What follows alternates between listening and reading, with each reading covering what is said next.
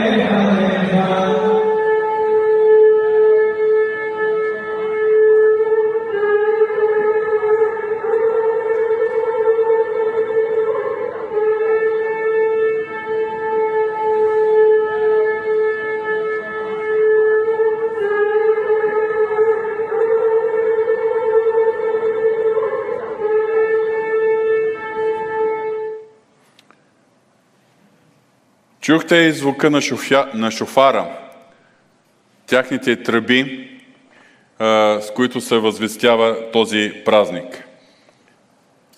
Днес ще поставям един такъв въпрос. Какво е значението на този юдейски празник?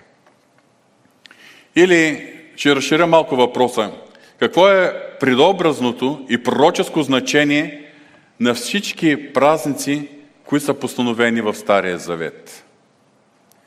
Сега, ние сме новозаветни вярващи, последователи на Исус Христос. Ние не живеем под закона. И когато изучаваме както въпроса с празниците, постановени в закона, така и по всички въпроси, свързани с закона, ние ги изучаваме от една специфична гледна точка, която е описана най-напред в Евреи 10 глава 1 стих.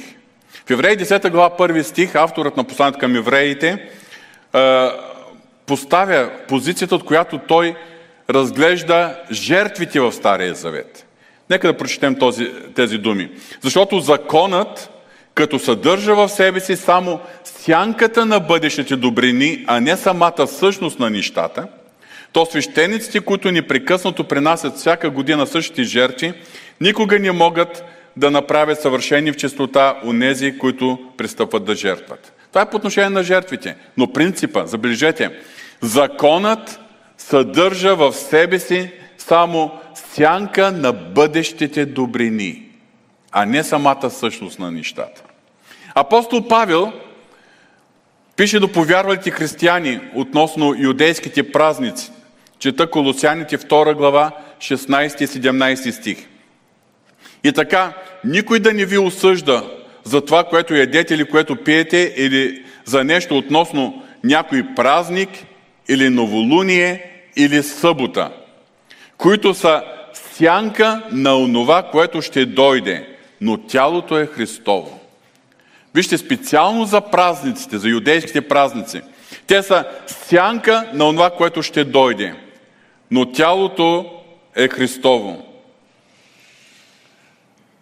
Днес ще поставим два важни въпроса. Как чрез юдейските празници е изявен Божият изкупителен план? И как Исус Христос изпълнява пророческото значение на тези юдейски празници? Затова темата днес е сянката на бъдещите добрини. Сянка на бъдещите добрини. Относно тези празници, ние може да намерим повече информация в книгата Левит, 23 глава. Чета първи и втори стих. Господ каза още на Моисей, кажи на израелтяните, Господните празници, в които ще свиквате свят, святи събрание, моите празници са следните – и тук Бог дава своята инструкция, както за всяка седмична събота, така и за седем празника, които Той е дефинирал. Всеки празник си има своето историческо значение, т.е. отбелязва дадено важно събитие, което евреите трябва да се препомнят. Или пък причина, поради която евреите се нуждаят да смират себе си и да се покаят. Или причина, поради която е, евреите е, имат повод да принасят благодарствени хвалебни жертви и да се радват в Господа. За някои, за повечето от тези празници характерно е, че Бог дава инструкция да се свика свято събрание. И така, освен седмичната събота, Господ е заповядал още седем специални празника, които може да разделим на две групи – пролетни и есенни празници пролетните празници. На първо място, това е Пасхата, която се празнува на първия месец от годината, еврейската религиозна година. Първия месец, който е Нисан, 14-ти ден. Тоест на 14-ти Нисан. Съответно за нея е записано в Левит 23 глава 5 стих. Вторите това са дните на безквасните хлябове – за тях четем в 23 глава Левит 6 до 8 стих. И това са следващите 7 дни, започвайки от Пасхата. В този седмица е специално дефиниран празникът на първите плодове. За него четем в Левит 23 глава 9 до 14 стих и също Второзаконие 26 от 1 до 11. Това е денят след първата седмична събота след Пасхата. Защото Пасхата може да започне в който и да е ден от седмицата. Крайна сметка някъде в тези 7 дни на безкласните хлябове се намира и седмичната събота. Първият ден от седмич... след седмичната събота, който е първият ден от следващата седмица, а съботата е седмия ден според библейската и еврейска седмица, а неделята е първия ден. Това е празника на първите плодове. Винаги празника на първите плодове се пада в неделя. И малко по-късно, това е празника Педесятница. За него четем в Левит 23 глава 15 до 22 стих, Второзаконие 16 глава от 9 до 12 стих. Той се празнува 7 седмици като минат на следващия ден, т.е. 50-тия ден след празника на първите плодове. Има и три есенни празника. Празника на тръбите. За него четем в Левит 23 глава 23 до 25 стих, също така число 29 от 1 до 6. Той се празнува на първия ден от седмия месец, който е месец Тишри първия ден от седмия месец. След това започва празника на умилостивението. Левит, 23 глава, 26 до 32 стих.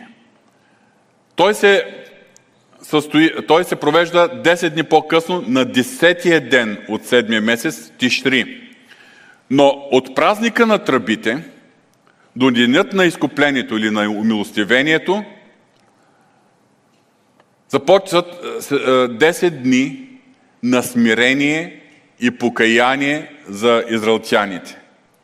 И след празника на умилостивението, още 5 дни по-късно, на 15-тия ден от месец Тишри, от 7 месец, е празникът на шатрите. За него е четен в Левит 23 глава, 33 до, 4, до 44 стих. Освен тези седем празника, които са определени от Господа, има още два религиозни юдейски празника, за които е споменато в Божието Слово. Те са въведени по-късно. Първият от тях е Пурим, празник в чест на избавлението на юдеите от геноцид по времето на Истир и Мардухей. И следващия е празника Ханука или празник на светлината. Ханука много често се пада около нашето Рождество Христово. Това е празник в чест на освещаването на храма, след като той е бил осквернен от сирийския владетел Антиох Епифан. Разглеждайки юдейските празници, ние не ги празнуваме буквално, но ги разглеждаме като сянка на това, което ще дойде. Тоест, те са се изпълнили вече или предстои да се изпълни тяхното пророческо значение в лицето на Исус Христос. И по някакъв начин, чрез тези празници, Бог ни разкрива своят вечен изкупителен план. Християнските библейски учители а, имат широк консенсус относно пророческото значение на пролетните празници. Че тяхното пророческо значение вече е изпълнено при първото идване на Исус Христос и Неговата изкупителна жертва. Има също така консенсус между библейските учители и че есенните празници пък ще бъдат изпълнени, тяхното преобразно и пророческо значение ще бъде изпълнено при второто идване на нашия Господ Исус Христос.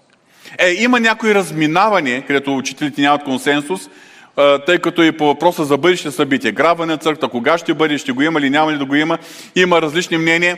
Моята цел тази сутрин не е да ви въвличам в различни доктринални дискусии, а да ви споделя това, което е най-важно за нас, имайки предвид и времето, в което живеем. И така, нека да погледнем най-напред към пролетните празници. Четирите пролетни празника, чието пророчески смисъл вече е изпълнен в лицето на Исус Христос при Неговото първо идване. Първият от тях, това е Пасхата. Еврейската дума е Песах. Както казах, за Пасхата четем в Левит 23 глава 5 стих. Празнува се на 14 ден на първия месец от годината, месец Нисан. На първо място Пасхата е дадена, за да се възпомене избавлението на израелтяните от египетското робство. Да си припомним, че на този ден ангел-погубител през нощта е минал през египетската земя и всеки първороден във във всеки дом на територията на египетска земя е бил умъртвен, с изключение на тези домове на еврейската общност, чието прагове на външната врата са били намазани с кръвта на пасхалното агне. Тогава Бог е наредил чрез Моисей всички израелтяни да има по едно заклано агне и с кръвта да бъде намазани праговите на къщата. И само в еврейски домове, които са зад кръвта на пасхалното агне, е имало живот и е нямало погубление. Предобразното значение на този празник е изпълнен в лицето на Исус Христос при Неговото разпятие на кръста. Искам да ви кажа, Евангелист Йоанн, в Йоанна 19 глава 31 стих, ни разкрива, че Христос е бил разпънат на кръста и е издъхнал, кръвта му е била проляна, точно в деня на приготовлението. Това е денят преди Пасхата. Денят, когато са се колели жертвите. И затова в 1 Коринтини 5 глава 7 стих апостол Павел разкрива значението. Христос, нашата паска, беше заклан за нас. Исус Христос буквално е изпълнил предобраза и пророческото значение на старозаветната паска. От деня на паската започват дните на безквасните хлябови. Еврейското име на, този, на тези дни е Хак Хамац, Хамацот. Хак Хамацот. Левит 23 глава 6 до 8 стих. Този период продължава 7 дни, започвайки от деня на Пасхата. Още преди да се самата Пасха, от всеки еврейски дом се премахва всичко, което съдържа квас. И в следващите 7 дни, не само в еврейски домове нямало квасни хлябове, но никой израелтянин не се е докосвал до нищо, което съдържа квас. А квасът в Божие Слово е предобраз на греха, на нечистотата, на лъжеучението. Това, което знаем, че през първите от тези дни на безкласните хлябове, Христовото безгрешно тяло е било в гроба. Също така знаем, че Исус Христос, преди да бъде разпънат, предния ден, е бил с учениците и установил Господната вечеря. И тогава той е казал, предавайки хляба,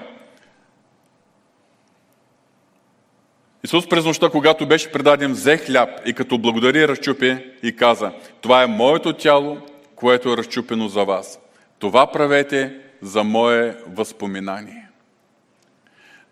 Безквасният хляб е преобраз на Христовото безгрешно тяло, наранено, разчупено. Но и апостол Павел ни предупреждава в 1 Коринтияни 5 глава 7 стих. Очистете стария квас. В посланието на, този, на тези дни има нещо, което е адресирано към нас.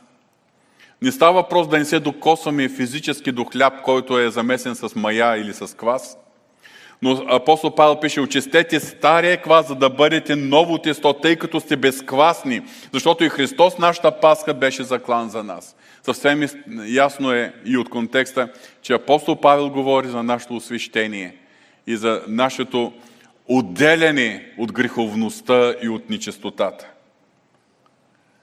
Следва празника за първите плодове.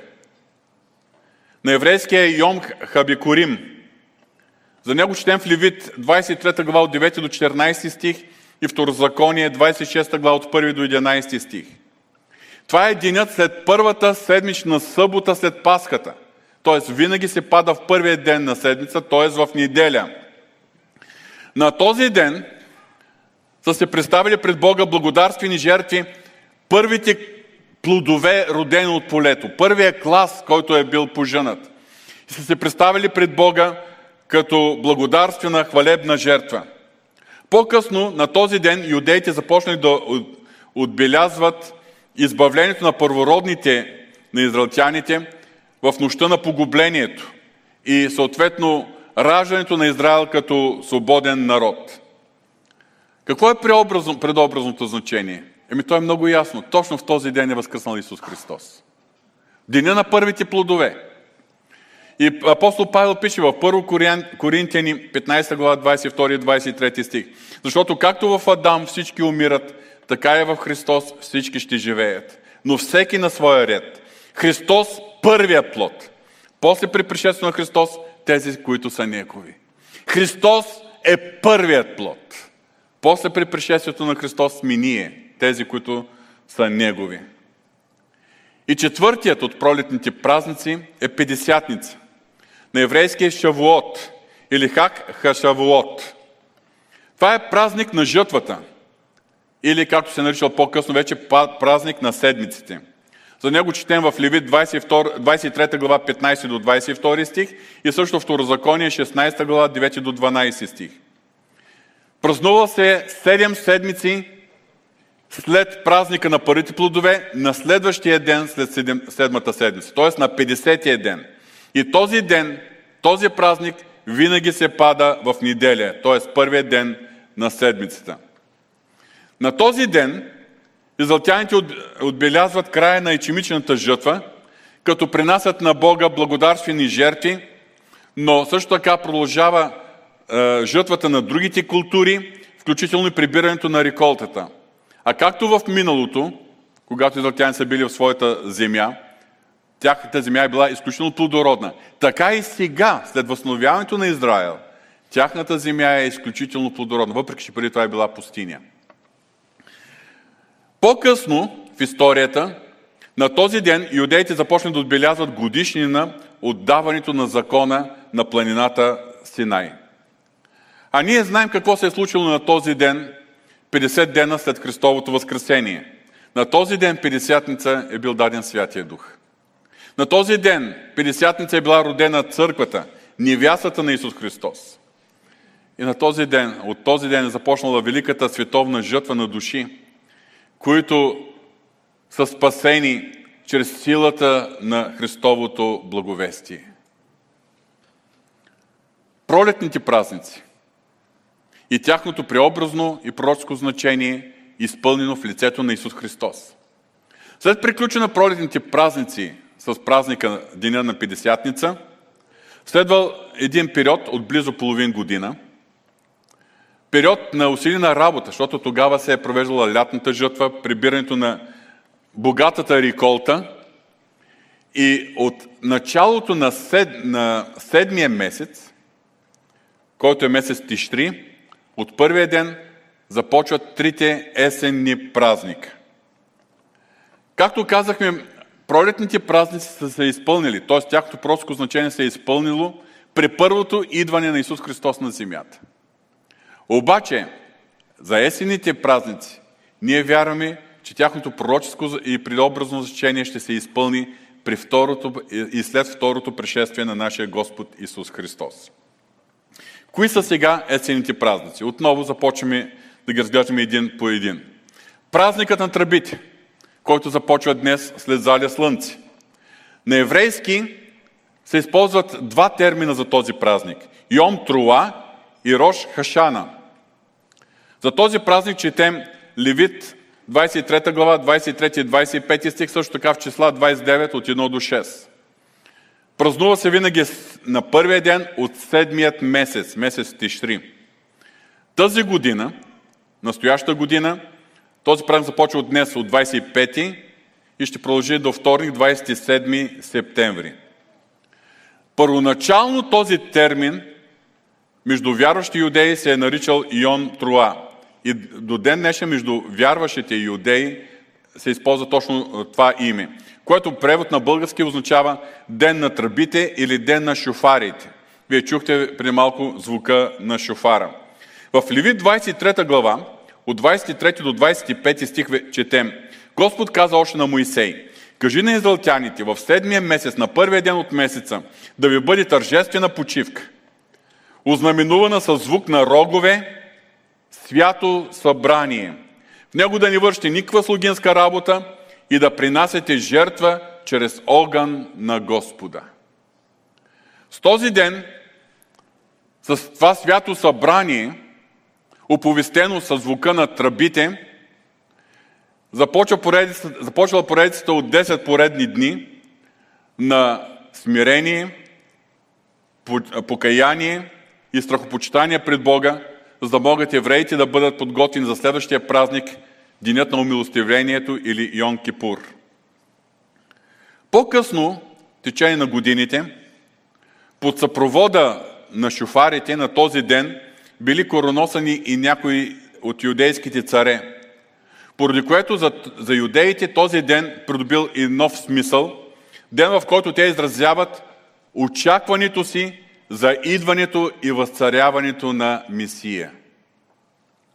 По-късно, на този ден започнали да се, отбеля... да се отбелязва и началото на светската година, като празникът бил преминуван на Рош Хашана, начало на годината. Сега искам тук да направя едно разграничение. Религиозната година започва с месец Нисан. Обикновено това е в някъде март-април, наш, според нашия календар, в пролетно време. Първият месец, съгласно библейски календар, е месец Нисан. Обаче по-късно светската култура налага като начало на новата година се счита първи ден на седмия месец, месец Тишри, т.е. точно този ден, празника Рош Хашана. И така юдеите вярват, че отбелязват годишнина от сътворението на света и от създаването на Адам. И така евреите утре ще посрещнат новата 5783 година от сътворението на света. Сега, дали правилно са го изчислили, не мога да кажа. Но какво е пророческото и предобразно значение? За юдеите това е ден, в който те изразяват очакването си за идването на Мисия. И след този ден започва 10-дневния пост, э, период на смирение, пост и покаяние за тях, да се подготвят за следващия празник. За нас, вярващите, това също е ден, в който ни напомня, че Исус Христос ще дойде много скоро. Ще дойде втори път на земята.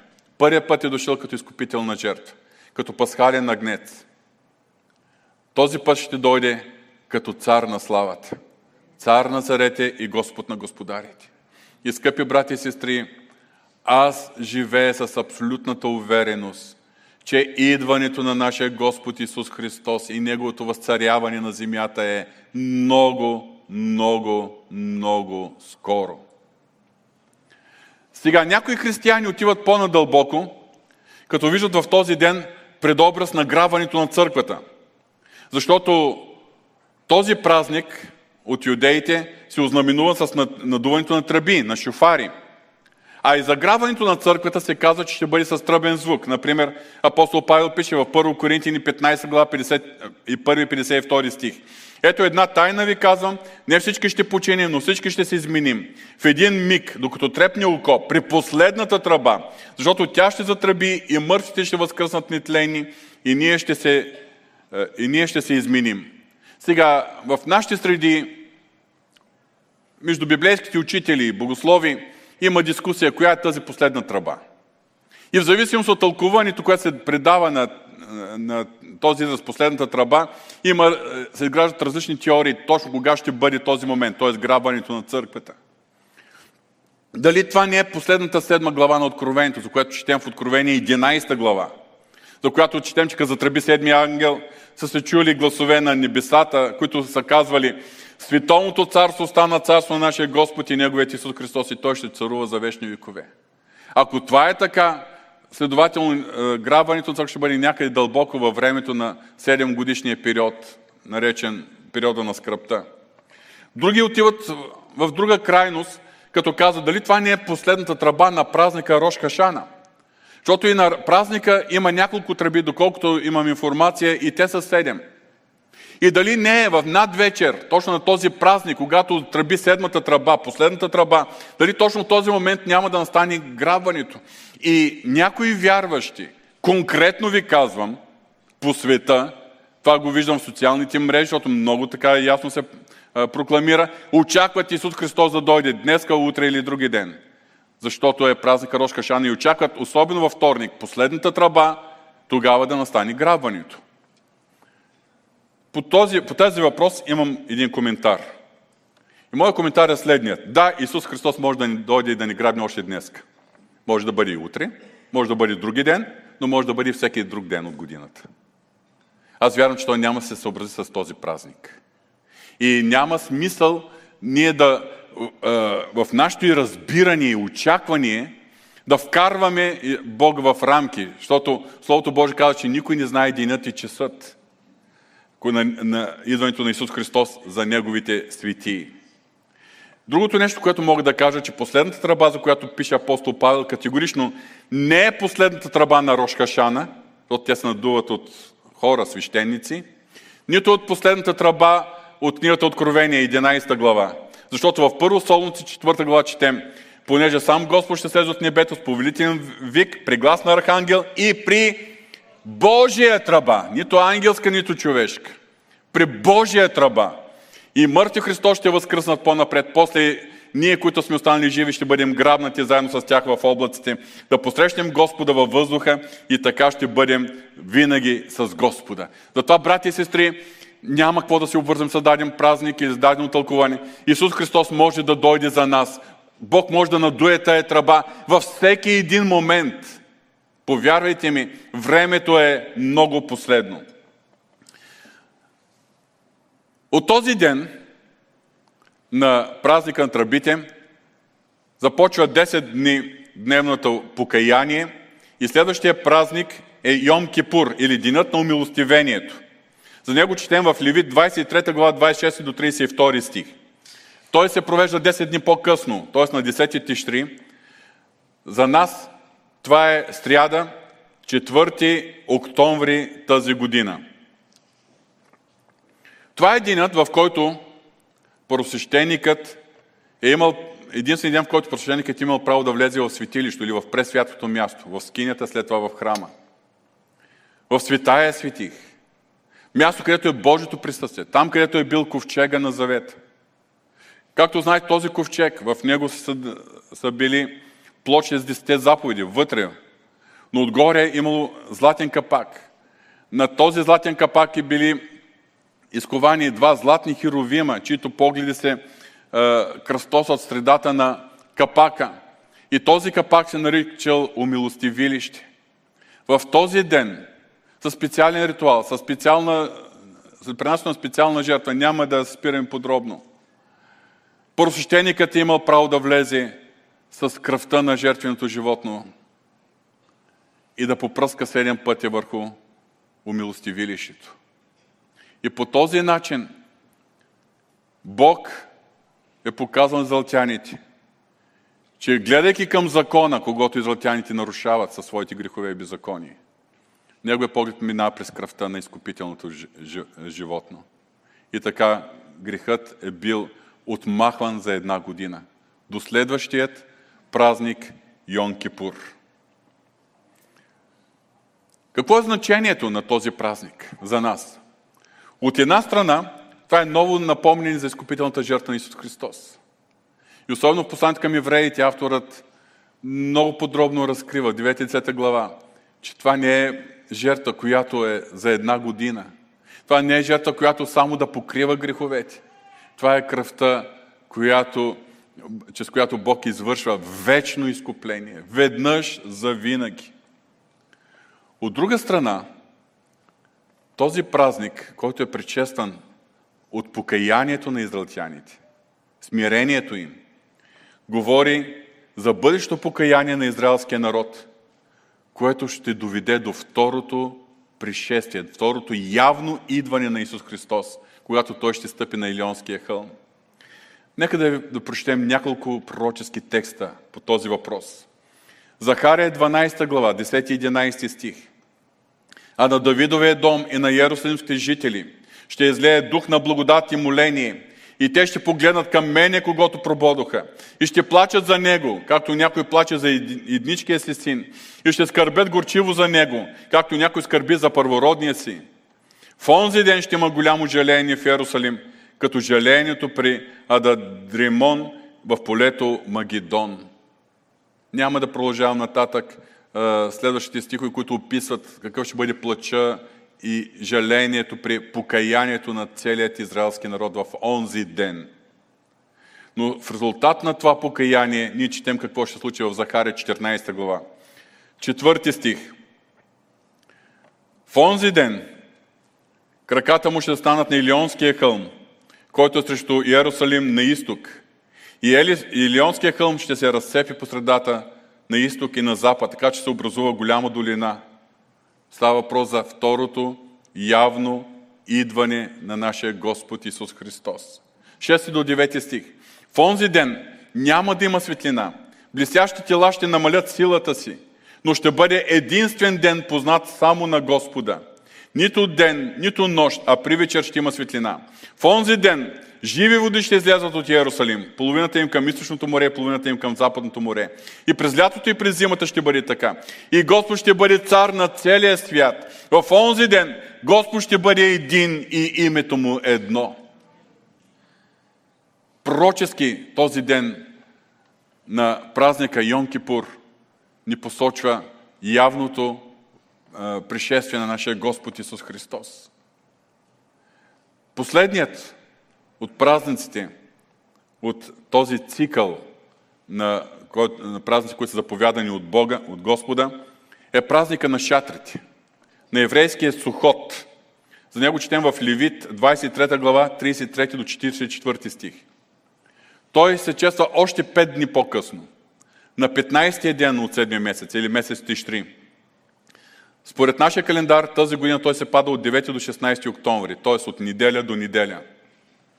Това е бил и продължава да бъде най-радостният празник от всички юдейски празници.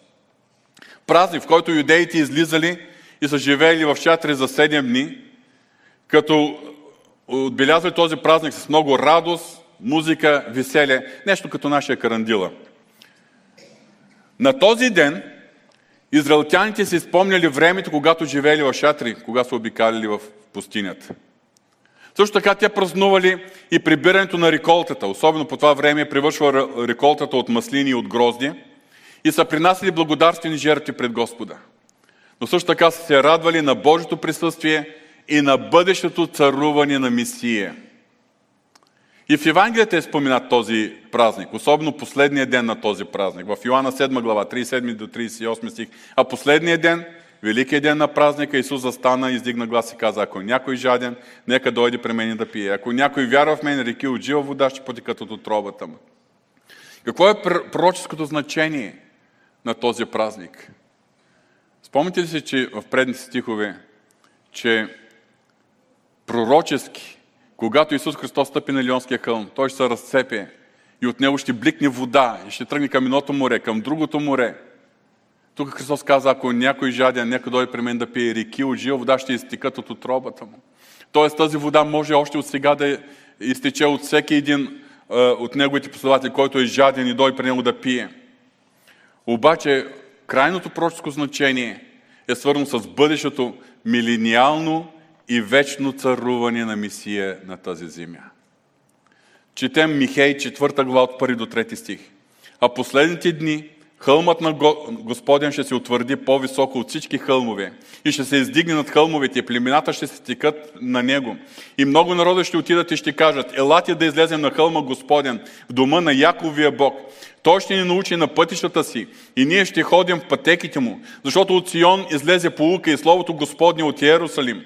Бог ще съди между много племена и ще решава между силни народи до далечни страни. И те ще изкуват мечовете си на палишници, а копията си на сърпове. Народ против народ няма да вдигне меч, нито ще се учат вече да воюват.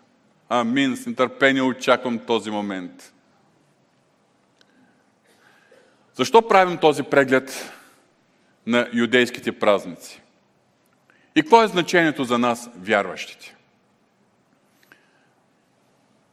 Тези празници са предназначени за юдеите, но за нас те съдържат своето послание. Послание, което виждаме как се изпълнява, тяхто просто значение, как се изпълнява в лицето на Исус Христос. Отново думите на апостол Павел. Когато става въпрос за някой празник или новолуние или събота, той каза никой да не ви осъжда, защото те са само сянка на онова, което ще дойде но тялото е Христово. Това, са, това е сянката.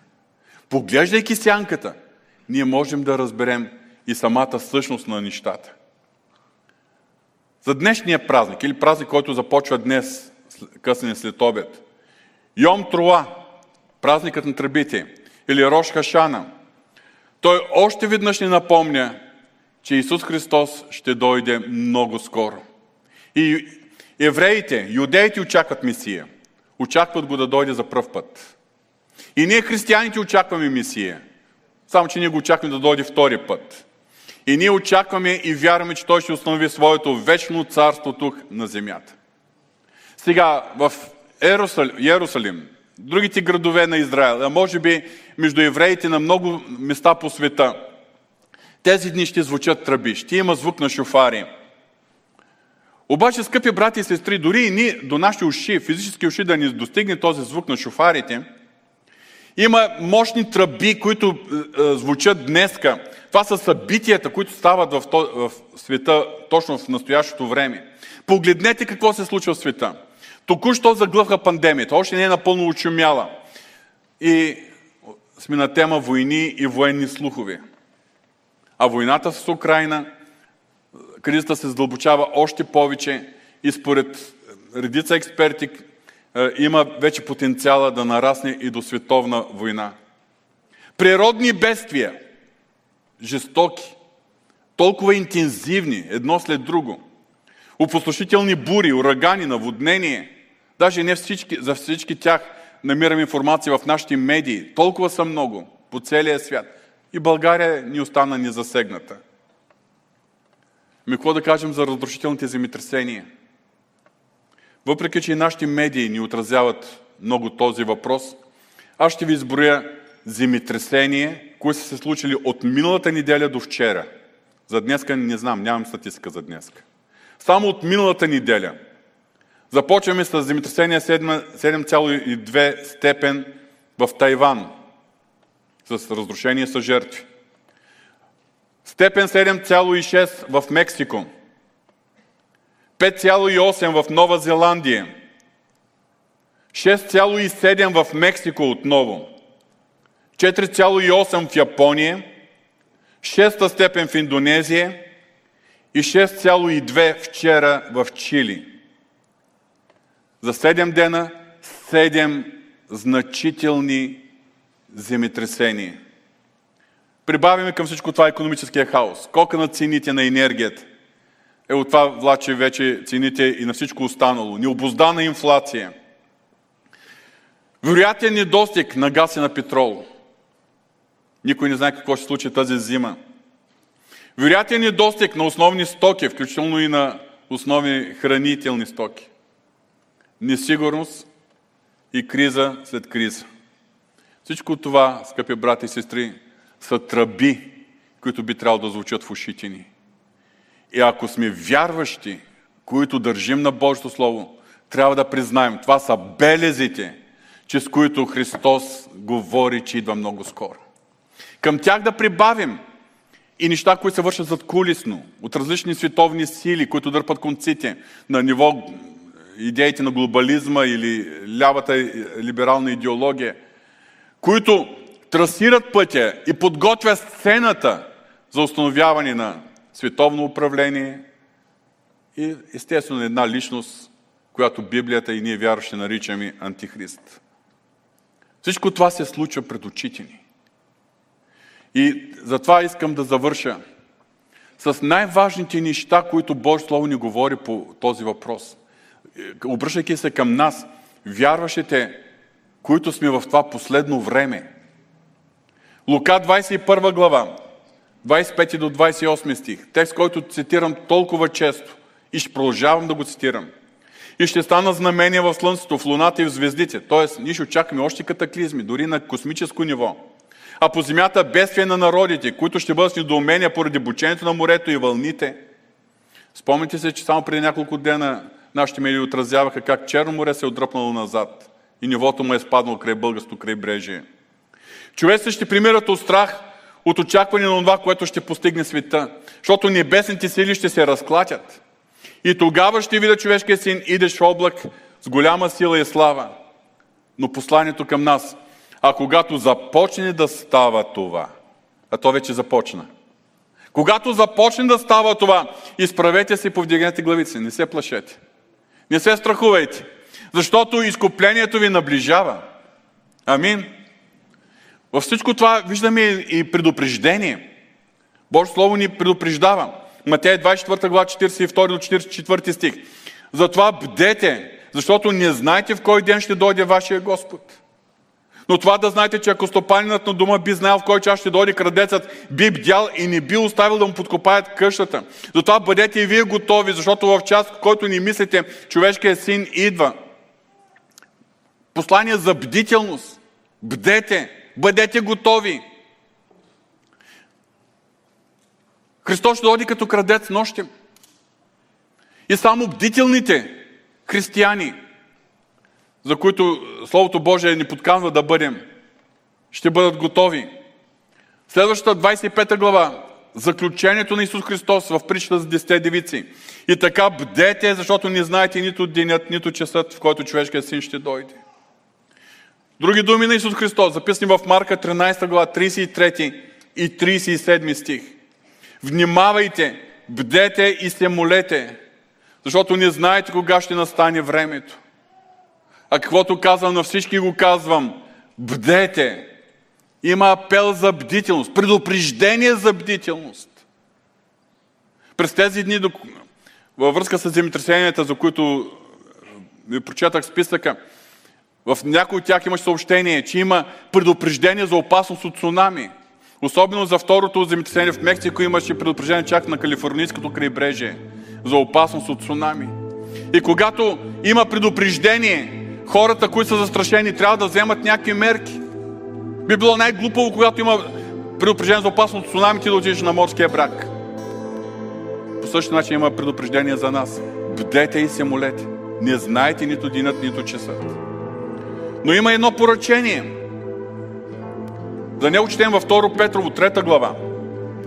Преди всичко знайте, че последните дни ще дойдат пресмиватели, които с подигравките се ще ходят по своите страшни и ще казват къде е обещаното му пришествие. Защото откакто са починали бащите ни всичко се стои така, както от самото, е, е, от началото на създанието. Девети стих. Отговорът. Господ ни забавя това, което е обещал. Както някой смята това за забавени. Но заради вас търпи за дълго време, понеже не иска да погинат някои, а всички да дойдат за покаяние. Ако Бог се бави, ако Христос се бави, то е за спасението на още една душа. А дано да има още една душа. И още една душа. Това може би е за спасението на твоя съпруг, на твоята съпруга, на твоите деца. И когато разбираме, че Бог се бави заради спасението на хората, 10 стих до 12 четем, Господният дон ще дойде като крадец. Когато небето ще премени сбучение, стихиите на жени ще се разпаднат и земята и какво се вършило в нея ще изчезнат. И така, понеже всичко това ще се разпадне, какви трябва да сте вие в свят живот и в благочестие? Предупреждението към нас. Като очаквате и копнеете за идването на Божия ден, когато небето възпламенено ще се разпадне и стихиите на жижени ще се стопят. Като очаквате и копнеете. Интересна е тази дума копнеете. Тя е гръцката дума спудо, която има значението към стремеж, но и за ускоряване. И някои от уважаваните световни библейски преводи, този стих е преведен така, като купнеете и ускорявате идването на Божия ден.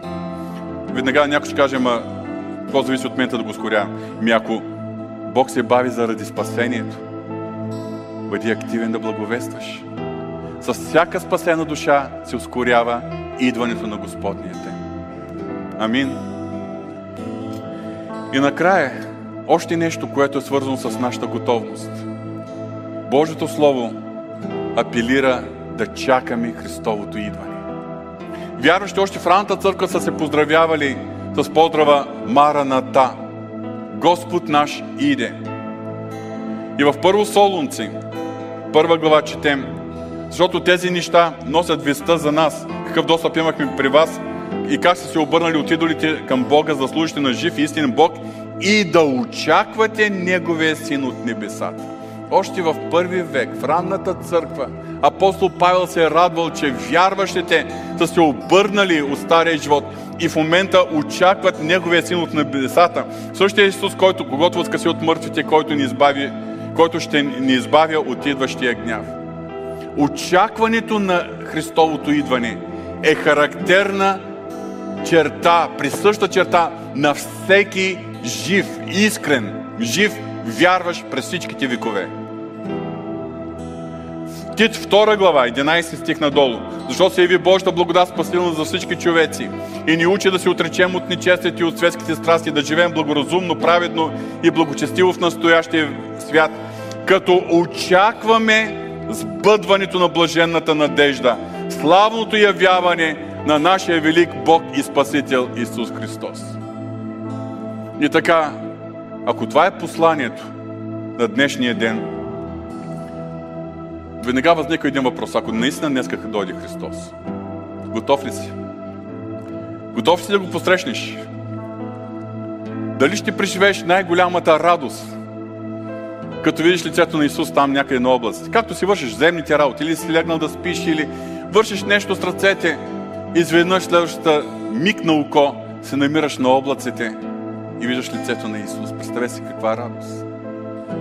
Или ще преживееш най-голямото разочарование, когато включиш на вечерните новини изведнъж breaking news. Липсващи хора от цял свят. И от България, и от всички народи по света. Само си представете си този момент, че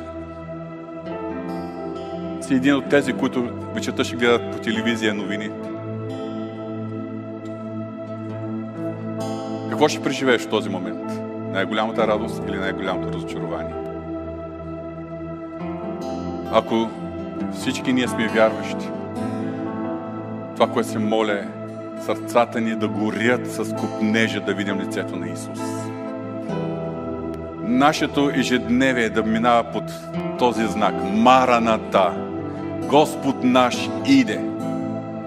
И всеки ден да бъдем готови. Дали ще е днес, утре, други ден, следващата седмица, следващия месец, следващата година, следващото десетилетие. Малко ми е трудно да повярвам следващото десетилетие.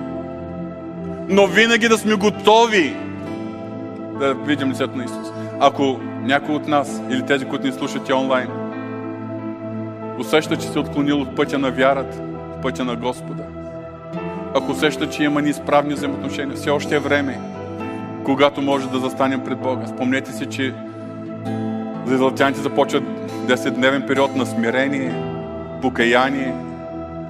Все още има възможност. И аз апелирам никой да ни остане да ни, в неправдата си, ако усеща, че животът му не е изправен с Господа. Ако някой все още не е приел Исус Христос за свой Спасител, ако все, все още няма тази опитност и сигурност, че греховете му са простени, че ако днеска дойде Христос, Той е готов да го посрещне. Днеска е моментът. Не на празно ви каним, след завършвам богослужението, влезте в малката залечка. Ще има хора, които ще се моля с вас. Но не отлагайте. Не отлагайте, не знаем за утрешния ден. Следващата седмица, следващият месец не са на наше разположение. Правим планове, съобщаваме за национална молитва. Еми, представете си, може и да не се състои тази национална молитва, но да имаме едно много по-велико свято събрание, което започва от облаците и ще се върши там горе в небесата. Скъпи брати и сестри, въпросът е сериозен. И ако днешния ден иудеите изповядват с този празник, че очакват Месият да дойде, колко повече ние, които сме повярвали в Месият и имаме основание да го очакваме да дойде във всеки един момент. Нека да се изправим. Вичите.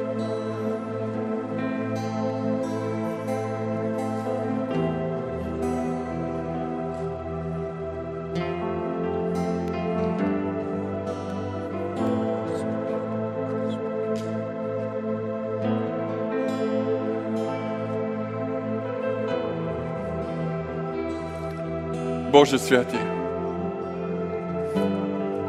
аз вярвам, че по различни начини заостряш нашето внимание, че идването на Исус Христос е много скоро. Вярвам, че по различни начини тези тръби тръбят и ние виждаме тези белези, предхождащи Твоето второ пришествие навсякъде около нас. Татко Святи, благодарим Ти, защото, както е казано в Солун, първо Солунци, пета глава, за някой този ден ще дойде като крадец нощен. Но за нас, вярващи, ние не сме от нощта, ние не сме от тъмнината, ние сме хората на деня. И за нас няма да бъде изненада, това ще бъде нещо очаквано. Благодарим Ти, Господи, защото не желая нито един от нас да бъде изненадан.